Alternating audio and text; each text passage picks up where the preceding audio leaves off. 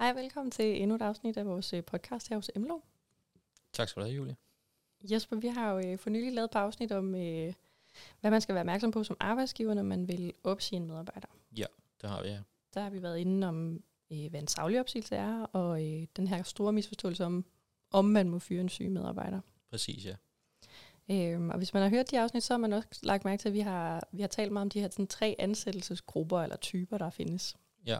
Øh, funktionæransatte, ansatte på overenskomst og ulovregulerede ansættelsesforhold. Ja.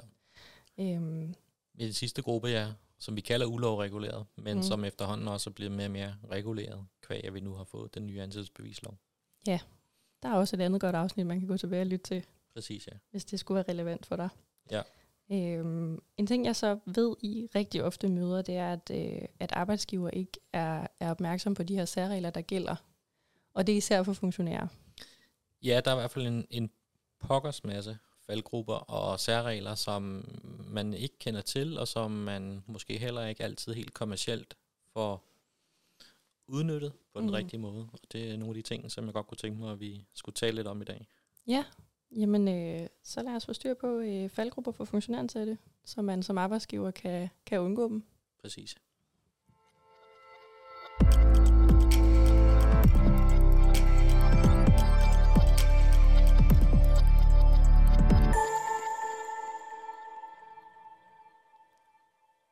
Hvis vi skal starte med at rise op, hvad er en funktionær, eller hvem bliver ansat som funktionær?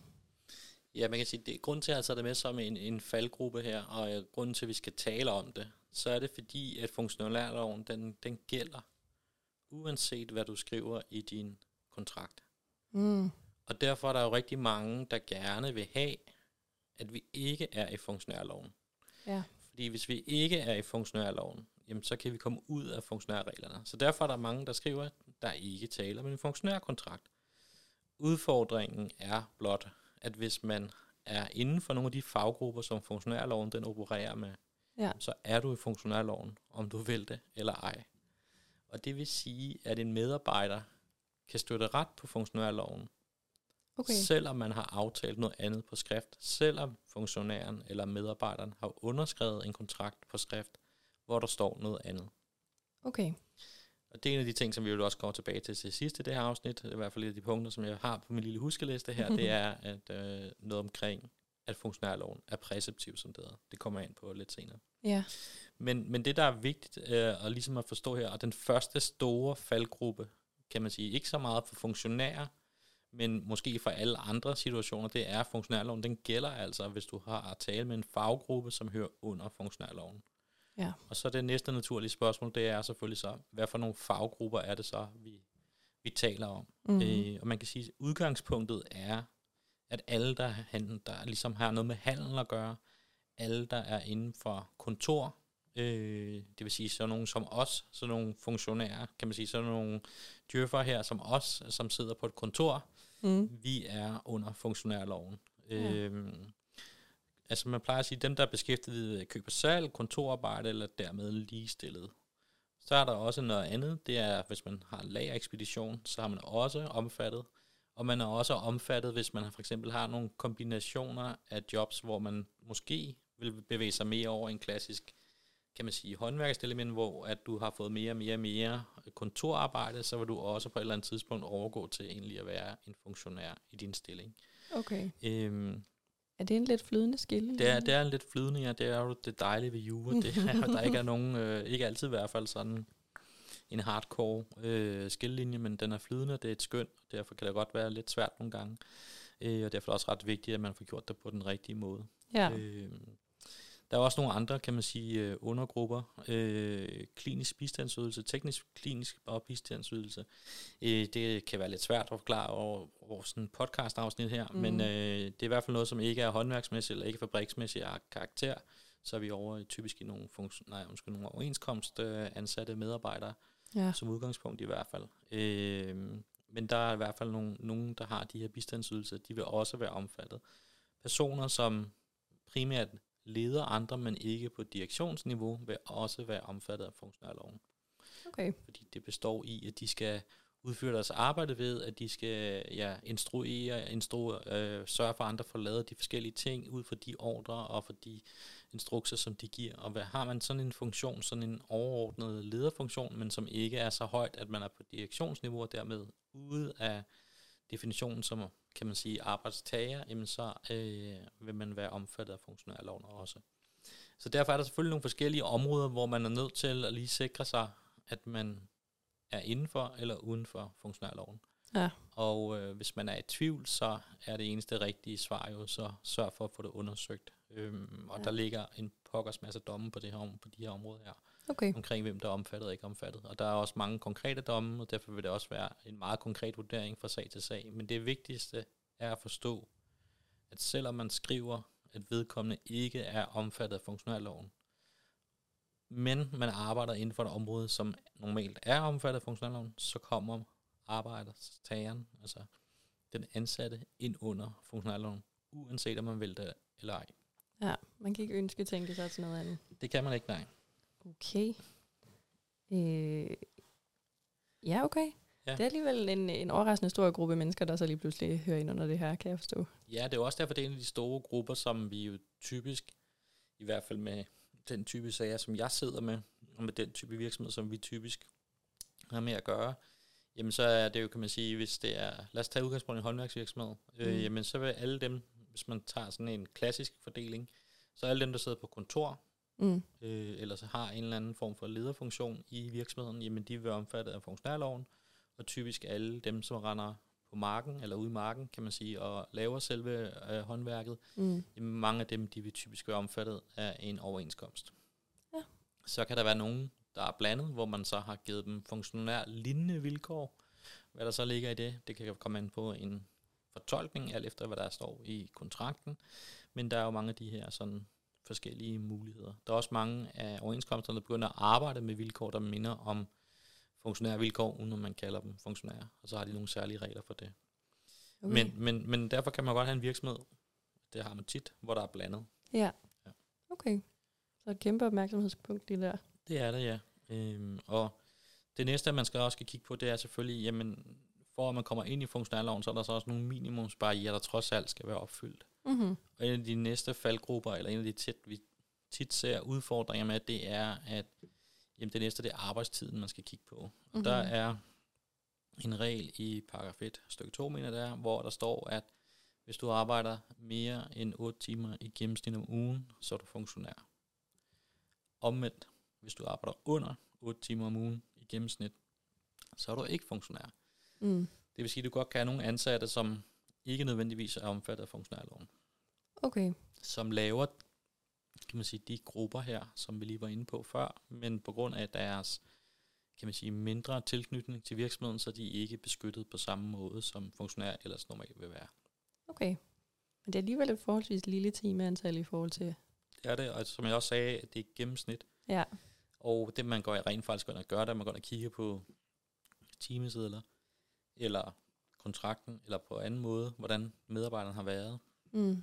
Øh, til stede i virksomheden i en given periode, og så regner man gennemsnittet ud, hvis der opstår et problem omkring det. Og lige så snart den hedder 8 timer og 1 minut, Så er det funktionær. så er det funktionær. Så er, du, så er du fanget. Okay. Men altså, øh, ja, fanget på den gode eller den dårlige måde, eller hvordan man ser det, det gør jo også, at hvis du Mm. rammer ind i funktionærloven, så det gode er selvfølgelig, så kender du spillereglerne. Ja. Øh, det gode for, for medarbejderen, typisk den ansatte, vil jo være, at de kender også spillereglerne, og typisk vil der også være noget mere beskyttelse, kan man sige, i forhold Mm. til det arbejdsforhold, man ellers vil have, hvis man var på et ulovreguleret, eller i hvert fald et område, hvor der ikke er nogen regler, kan man sige. Ja. Okay. Er der andet, man skal være, eller hvad er det næste, man skal være opmærksom på? Vi har jo snakket, øh, som sagt, i de her andre afsnit om opsigelse. Ja, jeg synes, vi nu kan man sige, sådan også den rent kronologiske forhold til funktionærlovens opbygning, så er det første, det er det her, hvordan kommer man ind i den, og det næste afsnit, det er så, hvordan kommer du ud af den, altså Ja. det vil sige, når du bliver opsagt. Øh, der, hvis vi skal tale faldgrupper, så er der ligesom nogle store, kan man sige, punkter. Mm. Øh, det første punkt, som jeg har taget med her i, på min huskeliste, det er, at meget, meget tit, så ser jeg øh, kontrakter, hvor folk, de har glemt at skrive, at folk, når de bliver ansat, at de er ansat på prøvetid. Okay. Øhm, og det er et ret stort problem, fordi hvis du ikke har skrevet det i din kontrakt, så kan det godt være, at der står i funktionærloven, du gerne må ansætte folk på prøvetid, men hvis du ikke har skrevet din kontrakt, så kan du ikke opsige dem med de særlige regler, der gælder for prøvetidsansættelse. Reglen er meget simpel. De første tre måneder, der må du opsige en medarbejder med 14 dages varsel, hvis de er ansat på prøvetid, og det står i kontrakten. Ja.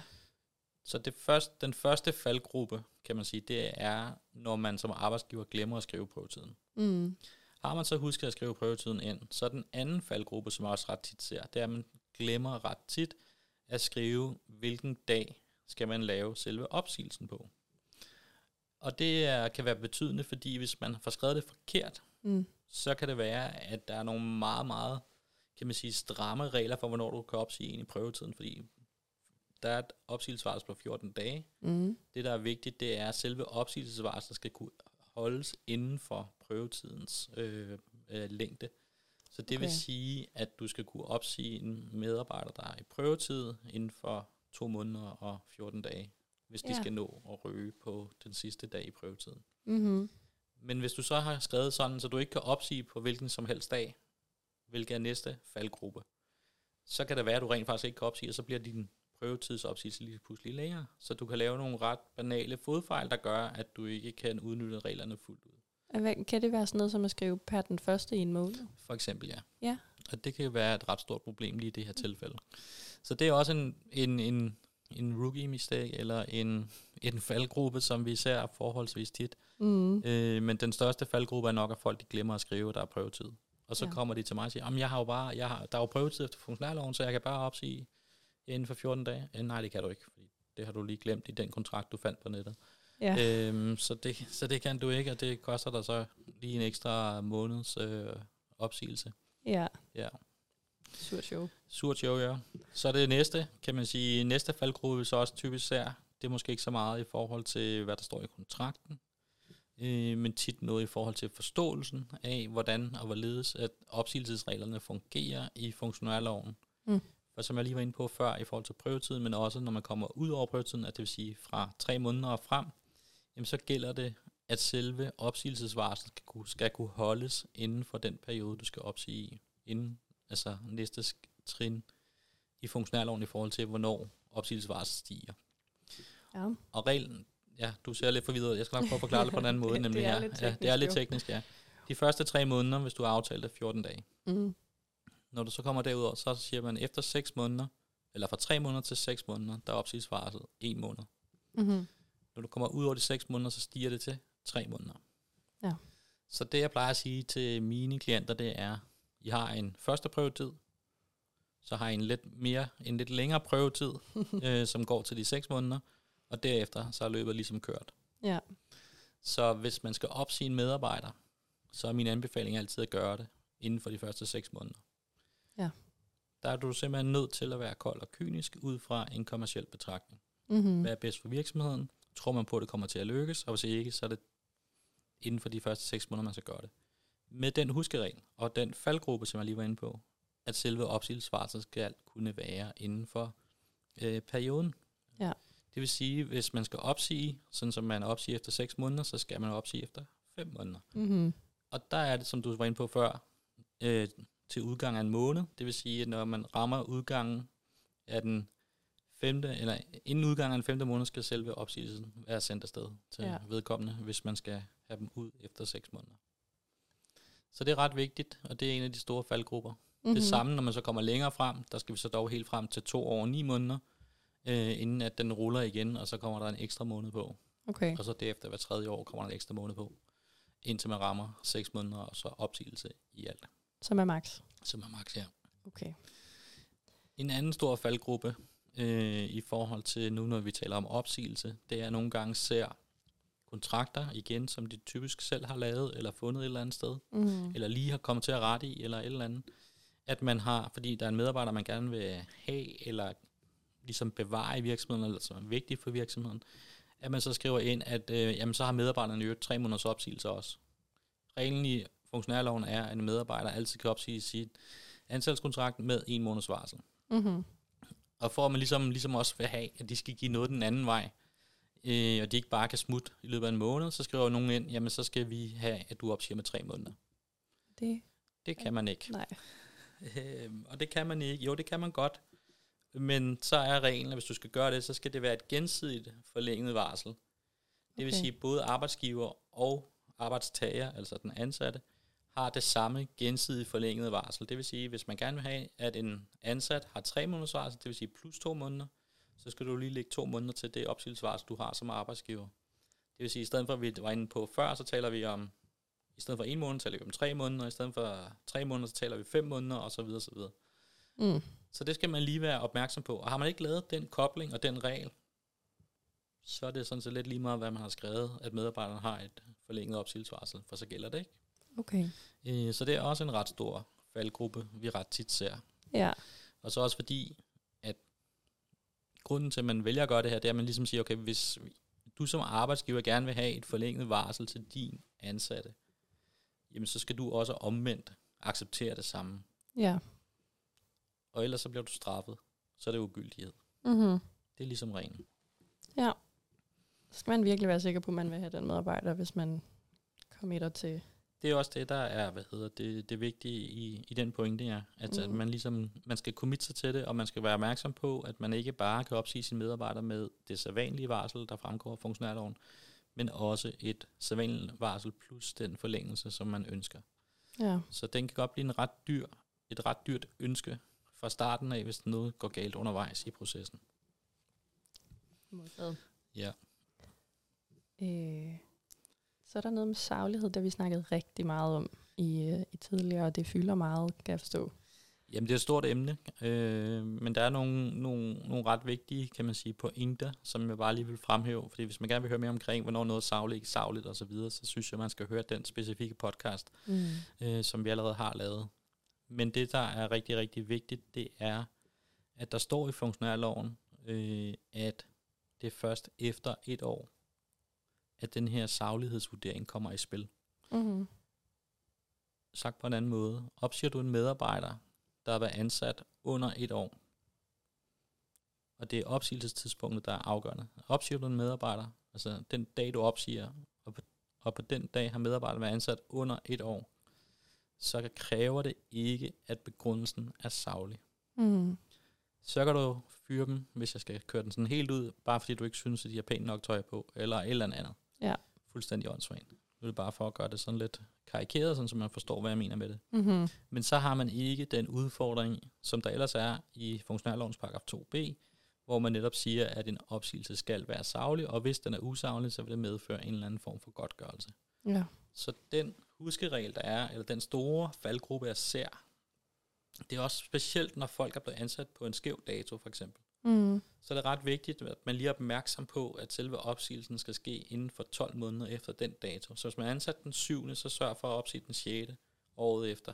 Mm, Ja. Selvom der selvfølgelig kommer lidt afløb på, for så skal det ikke være savligt. Ja. Det er stadig den samme opsigelsesvarsel, det vil sige, det er stadig tre måneder.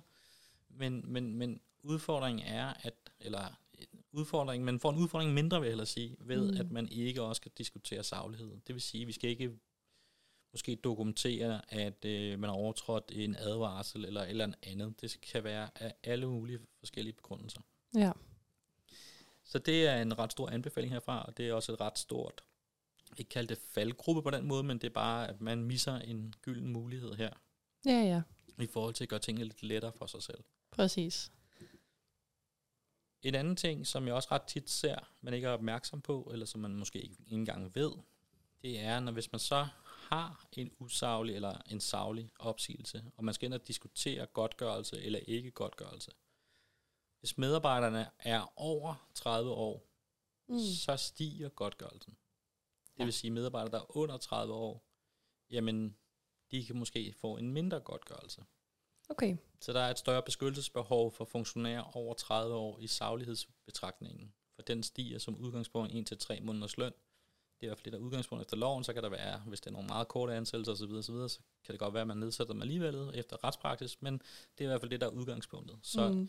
det er bare igen sådan en lille huskeregel, at øh, hvis man skal have noget med for det her omkring saglighed, det her afsnit, vi lige har i hvert fald her i den her podcast, så er det, du skal huske det her med et år, Mm. og du skal lige være opmærksom på, om din medarbejder er over eller under 30. Ja. Det er i hvert fald de to vigtige pointer. Mm. Ikke som sådan faldgrupper, men ret vigtige pointer, som rent kommercielt er noget, man bør have med i sin vurdering øh, i forbindelse med opsigelser. Jamen, det, giver, det er fint Ja. at få med. Øhm, så er der det her med sygdom, som også er noget, der fylder meget, og som også igen er noget, vi har lavet et separat afsnit om, men Ja, det, Det- det, er noget, I bliver ved med at blive mødt af. hele tiden. Øhm, mange forskellige spørgsmål omkring sygdom. Der er jo så hele, vi har lavet et helt afsnit omkring, om må fyre en syg medarbejder. Øhm, igen, hvis man gerne vil høre mere om det, så skal man høre den podcast. Grunden til, at jeg har taget det med her i dag, er egentlig ikke så meget andet end at sige, det fremgår direkte af funktionærloven, at sygdom altid er lovligt forfald. Ja. Øh, nogle gange har jeg fået nogle spørgsmål om, jamen skal de, hvis de nu har været ansat i så og så lang tid, og øh, har fået de syge der, skal de så have et eller andet godtgørelse, og skal de så have penge, øh, når de er syge og sådan nogle? Ja. Det skal de altid efter funktionærloven, uanset om det er første dag, de ikke kommer. Ja. Jeg ved godt, der er nogle andre regler, hvis du er udenfor i forhold til det her med øh, refusion og alle mulige andre forskellige ting, som gør, at de rent faktisk ikke kan få øh, løn under sygdom fra første, øh, hvad hedder det, øh, fraværsdag. Ja. Men det gælder altså ikke i funktionærloven. Så når vi, når vi nu hardcore i dag taler funktionærlov, Mm. så er udgangspunktet bare betal. Okay. Det er det forfald betyder. Det er, Lovlig det, forfald. det er lovligt forfald at være syg. Det, det står direkte i, hvad hedder det, funktionærloven. Og øh, så er berettet til at få, få betaling som arbejdstager, altså ansat. Mm. Så er der så for nogle regler omvendt den anden vej, som gælder for en arbejdsgiver i forhold til, hvornår kan de så få refusion. Hvis en medarbejder er syg, så skal vi ud over noget lidt længere periode, så skal vi være efter de første 30 dage. Det er først der, man kan begynde at få refusion, sygedagpenge-refusion fra, eller godtgørelse derfra. Mm-hmm. Øhm, der er nogle, nogle ting her, så, som man også skal være opmærksom på, det er, hvis der er tale om noget sygdom, for eksempel hvis det opstår i starten, eller på et andet tidspunkt, sådan lige i, efter man har startet. Hvis medarbejderen ikke kan fortælle omkring den pågældende sygdom, kan det være, at man rent faktisk kan opsige øh, samarbejde på den baggrund, Okay, så hvis det er noget, der er forudgående for ansættelsesforholdet, så... som har betydning for ens måde at være ansat på, så har man en forpligtelse til at oplyse omkring det. Okay. Ja. I forhold til sygdom også, så er det, bliver jeg ret tit mødt af, at folk har hørt om 120-dages-reglen. Mm. Øh, Det gælder både arbejdstager, det gælder også arbejdsgiver. Folk har hørt om den 120-dages-reglen, der er bare ikke rigtig særlig mange, der ved det. For det første, hvis 120-dages-reglen skal være gældende, ligesom noget af det andet, vi har været inde på, jamen, så skal det stå i kontrakten. Mm. Det er det første, og det er den første faldgruppe. Ja. Folk tror igen, jamen det er jo en del af funktionalloven, det har jeg i hvert fald hørt, så derfor vil jeg gerne bruge 120-dages-reglen. Har du skrevet den i en kontrakt? Nå nej, den havde du hentet fra nettet. Så det havde du glemt. Øh, så derfor kan du ikke bruge 120-dages-reglen. Og jeg siger Nej. det så lidt med et smil på læben. Du sidder også lidt og smiler af det, men Ja, det er jo bare det, vi, det er jo bare vores hverdag. Ja. Øh, og så kan man ikke bruge de her regler, hvis du ikke har gjort det på den rigtige måde. Det, der også er vigtigt, det er, at man så rent faktisk forstår 120-dages-reglen. Mm. Og det må jeg bare erkende, at det er der ikke særlig mange, der forstår, og der er heller ikke særlig mange, der er dygtige nok til at have systemer, der rent faktisk kan bruges til at dokumentere de her ting, der skal dokumenteres, for at vi kan bruge 120-dages-reglen. Mm-hmm. 120-dages-reglen er egentlig en bestemmelse, der gør, at det opsigelsesvarelse, som arbejdstageren har, altså den ansatte har, det bliver reduceret til en måned. Ja. Og at man mener, at opsigelsen er savlig, hvis man opsiger på den baggrund. Det gør, at du kommer ud af den her savlighedsvurdering, som vi var inde på tidligere. Det gør også, at du får et forkortet opsigelsesvarsel. Du har selvfølgelig også haft en lang periode, 120 dage, hvor du ikke har haft en medarbejder, eller hvor medarbejderen har været syg. At Ja. du måske har skulle betale nogle penge og få noget refusion, og det har kostet dig nogle penge. Det er lidt derfor, man sætter reglen ind. Mm. Det, der er vigtigt at forstå, det er, at man måler på et år. Det vil sige, hvis vi i dag har været den 9. oktober, tror jeg, vi sidder her og optager den her podcast, Mm. jamen så måler vi et år tilbage fra den 9. oktober. I den periode skal der være 120 dage, 120 sygedage. Ja. Hvis vi nu går i, mor- til i morgen, til den 10. 10. så går vi et år tilbage til den 10. 10. 22 må det så være. Mm-hmm. skal man lige regne her. Ja. Øh, og så kan det jo godt være, at hvis, man, hvis ved, vedkommende havde været syg den 9. 10. sidste år, Ja. men ikke er den 10. 10. i år, så mister man lige pludselig en sygedag i den her periode. Ja. Og så skal man hele tiden måle den her periode, hvornår man rammer 120 dage. Altså, Mm. Og den, det, der er selvfølgelig er udfordringen med det, det er, at den, den flytter sig jo hele tiden. Ja. Øhm, og når jeg siger, at de fleste ikke har systemer til at gøre det, så er det fordi, at langt de fleste arbejdsgiver nok desværre ikke sætter sig ned hver dag hvis de ikke har medarbejderne til at hjælpe sig med det, til at sidde og registrere, hvem der er syg og hvem der ikke er syg i deres systemer. Mm-hmm.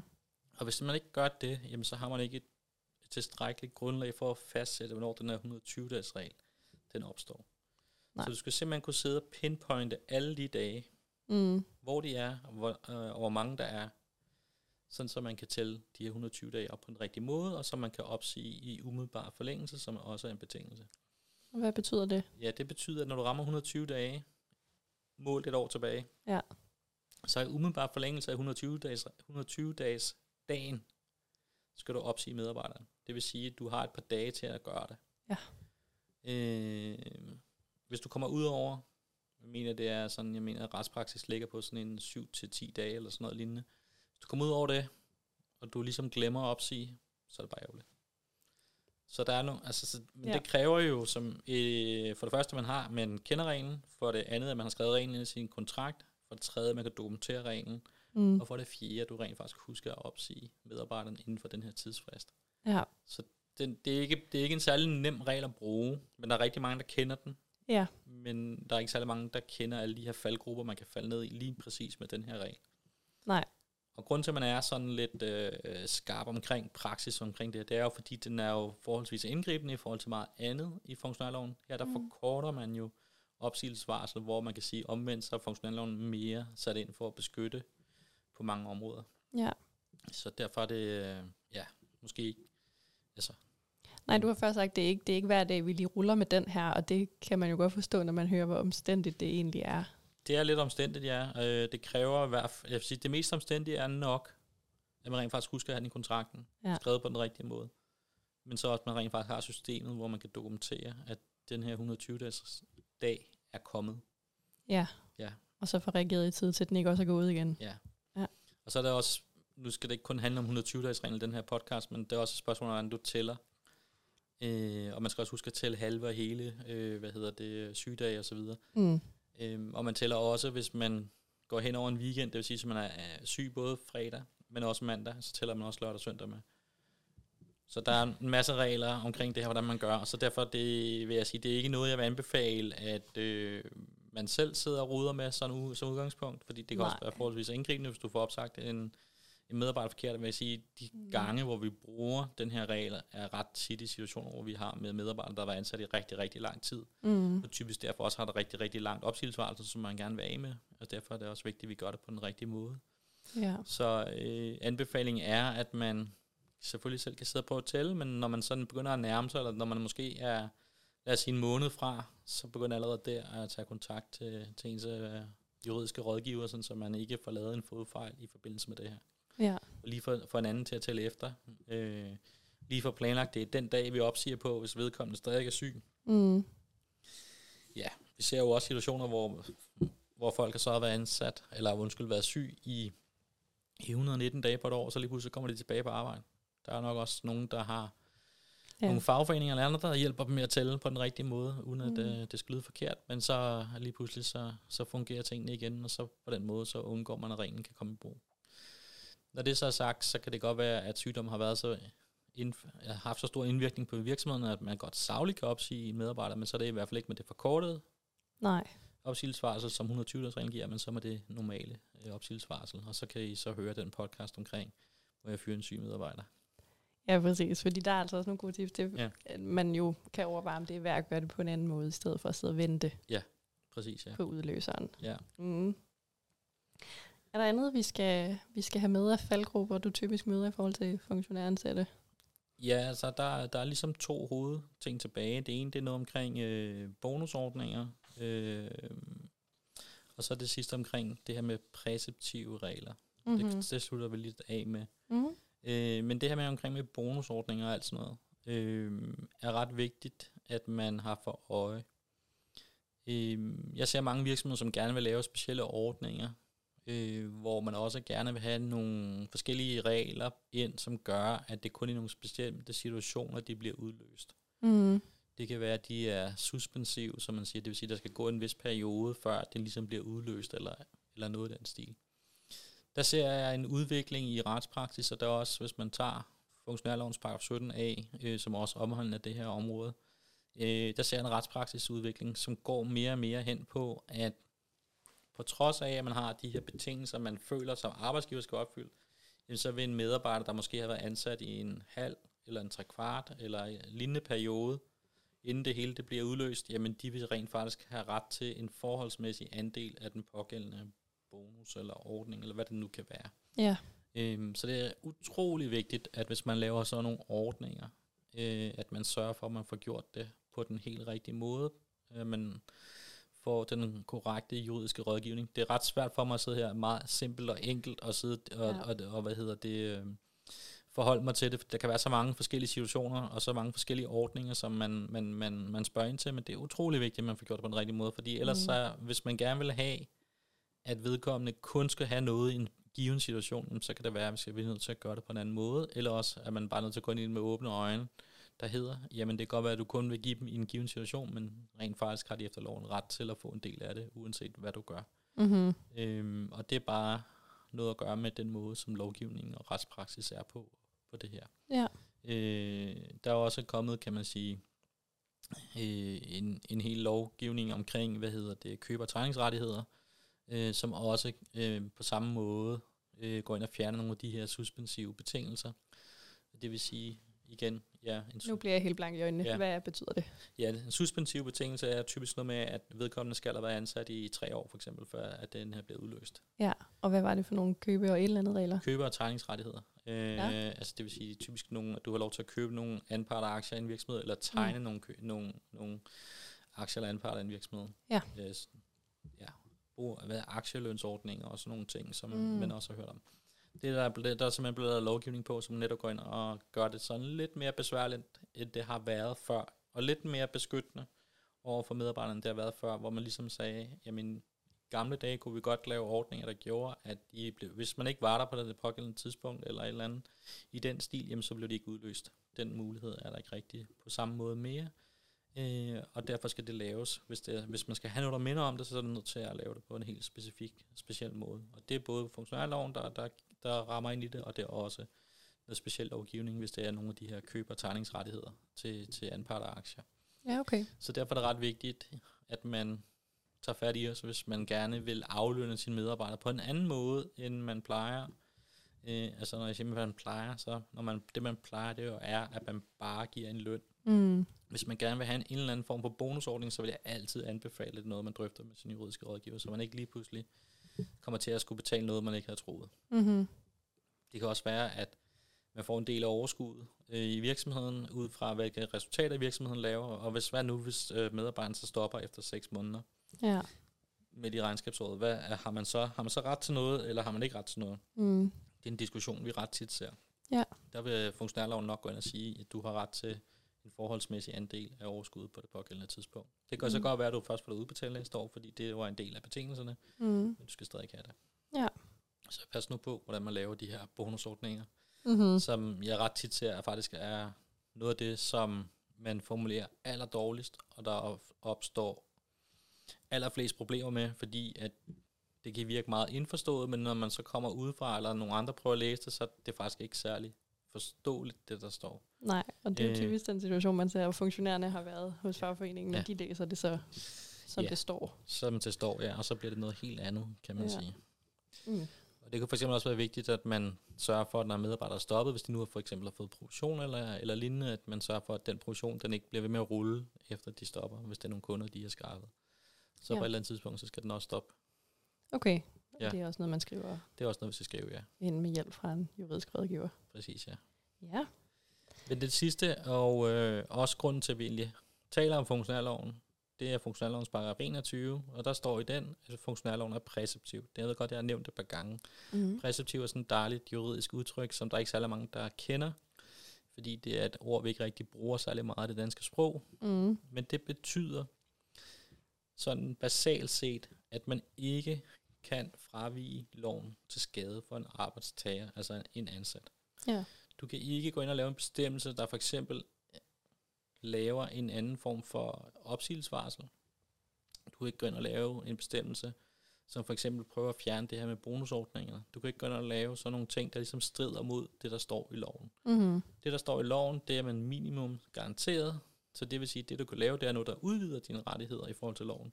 Ja. Og det er også derfor er inde på, at jamen, du kan godt lave en forlængelse af opsigelsesvarslet. Det skal bare være gensidigt. Ja. Så er det til begges parter fordel og ulempe. Mm-hmm. Øh, så må man gerne. Men du må ikke gøre noget, der kan skade funktionæren, altså den ansatte. Nej, det var også derfor, jeg grinte lidt tidligere. Det var det der med, du må godt skrive under på som arbejdstager, at det er gensidigt opsigelsesvarsel. Men det er lige meget, at du som arbejdstager skriver under på noget, der skader dig. Ja. Det gælder ikke. Det gælder ikke, nej. Nej. Jamen, det, det virker sådan lidt, og det kan virkelig skabe nogle situationer, hvor man som arbejdsgiver virkelig føler sig øh, røvrendt, for at sige det som det er. Ja, ja. Fordi du har siddet med en, en person, som du har ansat, øh, og vedkommende har skrevet under på det, man har været enige om det. Mm. og så lige pludselig så får de at vide noget andet at vide af nogle andre, eller de vidste det godt, og så gælder det bare ikke. Nej. Øhm, og det er selvfølgelig, øh, men det er, en, det er en moralsk og etisk diskussion, det, det har ikke noget at gøre med jure, desværre. Mm-hmm. Øh, I hvert fald ikke i den her situation, fordi øh, funktionærloven er præceptiv, og det betyder bare, at du kan ikke opretholde en situation til skade for en medarbejder, som er i strid med funktionærlovens regler. Nej. Så du kan ikke. Altså, det er bare en umulighed, og hvis du prøver at køre en retssag på det, bliver den bare faret væk. Sådan er det bare. Ja. Øhm, og det bliver man nødt til at acceptere, uanset hvor urimeligt det er. Mm-hmm. Og nej, man kan ikke bagefter køre et erstatningskrav over for den vedkommende, for de har jo ikke gjort noget galt i forhold til lovgivningen. Nej, det er dig, der Så- ikke har været opmærksom. Præcis, Ja, ja, ja. Øh, og den her præceptivitet, den gælder sådan set også i andre lovgivninger, øh, og specielt i lovgivningen, der er rettet mod en svag part, øh, og det vil sige en forbruger, mm. Mm. øh, hvilket man også kan betragte en funktionær her som en forbruger. Ja. Det er jo ikke den stærke, mener man. Og Nej, man nej. har man tillagt dem så en masse rettigheder, som gør dem utrolig stærke i deres, øh, kan man sige, øh, forhold i forhold til arbejdsgiver, fordi arbejdsgiver har ikke rigtig så meget at spille med Nej. øh, i forhold til andet. Man skal følge reglerne 100%, og de regler typisk også er, ikke er til fordel for arbejdsgiver. Nej, men man kan jo så sætte sig godt ind i det og prøve at skrive sig ud af det på bedst mulig vis. Og virkelig altså, sørge for at være bekendt med de regler, så man ikke dummer sig i gåseøjne. Altså for, Ja, det er i hvert fald, at du laver nogle... nogle jeg vil sige, det, det, du, nu sagde du med, at man skriver sig ud af det. Det kan man nok ikke. Mm-hmm. Men man i hvert fald kan skrive sig rundt om det. Øh, men forståelsen, det er det vigtigste. Øh, Mm. At du forstår reglerne, og du ved, hvordan du skal bruge dem. Men også derfor siger jeg, hvis du, så du ikke laver nogle af de her... Rammer ind i nogle af de her faldgrupper. mm. For eksempel i forhold til, hvornår du skal opsige en, en, en, en person. Sådan så, at det ikke bliver et problem. Mm-hmm. Fordi du har nogle gyldne muligheder. Gyldne. Du har nogle muligheder i hvert fald efter funktionærloven, og det gælder over om at udnytte dem kommercielt, hvis det er, du har behov for det. Ja. Øhm, og det er jo den kommercielle betragtning, er den eneste kyniske måde, man kan, man kan kigge på det på som arbejdsgiver. Mm. Og funktionærloven giver jo ikke andre sådan særlige øh, øh, rettigheder i forhold til en arbejdsgiver, som, som man kan bruge til noget sådan sønderligt. Jo, 120-dages reglen, men det kræver så bare en pokkers masse andet, du skal have styr på. Mhm. Øh, og derfor ser vi det ret sjældent, at den bliver brugt. Ja. Men, men det vigtigste er bare at forstå det her med, at den er præceptiv. Så sørg for at Mhm. være oplyst, sørg for at få gennemgået dine ansættelseskontrakter, sørg for at få fremhævet de vigtigste pointer, sørg for at hvis du for eksempel laver en bonusordning, at den er så forklarende som overhovedet muligt, lav gerne eksempler. Ja. Gør så nogle ting, sådan, så man ikke er i tvivl om, hvad det er, der menes, og ikke sådan noget indforstået sprog, hvor at, ja, man skriver, jamen det er 20% af dækningsbidraget. Så vil mit første spørgsmål være, "Men hvordan beregner du dækningsbidraget? Mm. Hvad er det for et dækningsbidrag? Er det dækningsbidrag 1 eller dækningsbidrag 2 eller hvad? Eller er det sådan nogle ting, der bare gør, at man ikke er i tvivl? Ja. Skal beløbet være eksklusiv eller inklusiv moms øh, i forhold til det, du beregner ud fra? Alle sådan nogle mærkelige ting. Ja. Det gælder om at være så præcis som muligt. Øhm, og det er typisk det, vi ser også, hvor den sidste store fejl er, det er, at man bare skriver noget ud, man tænker sådan nærmere over det. Ja.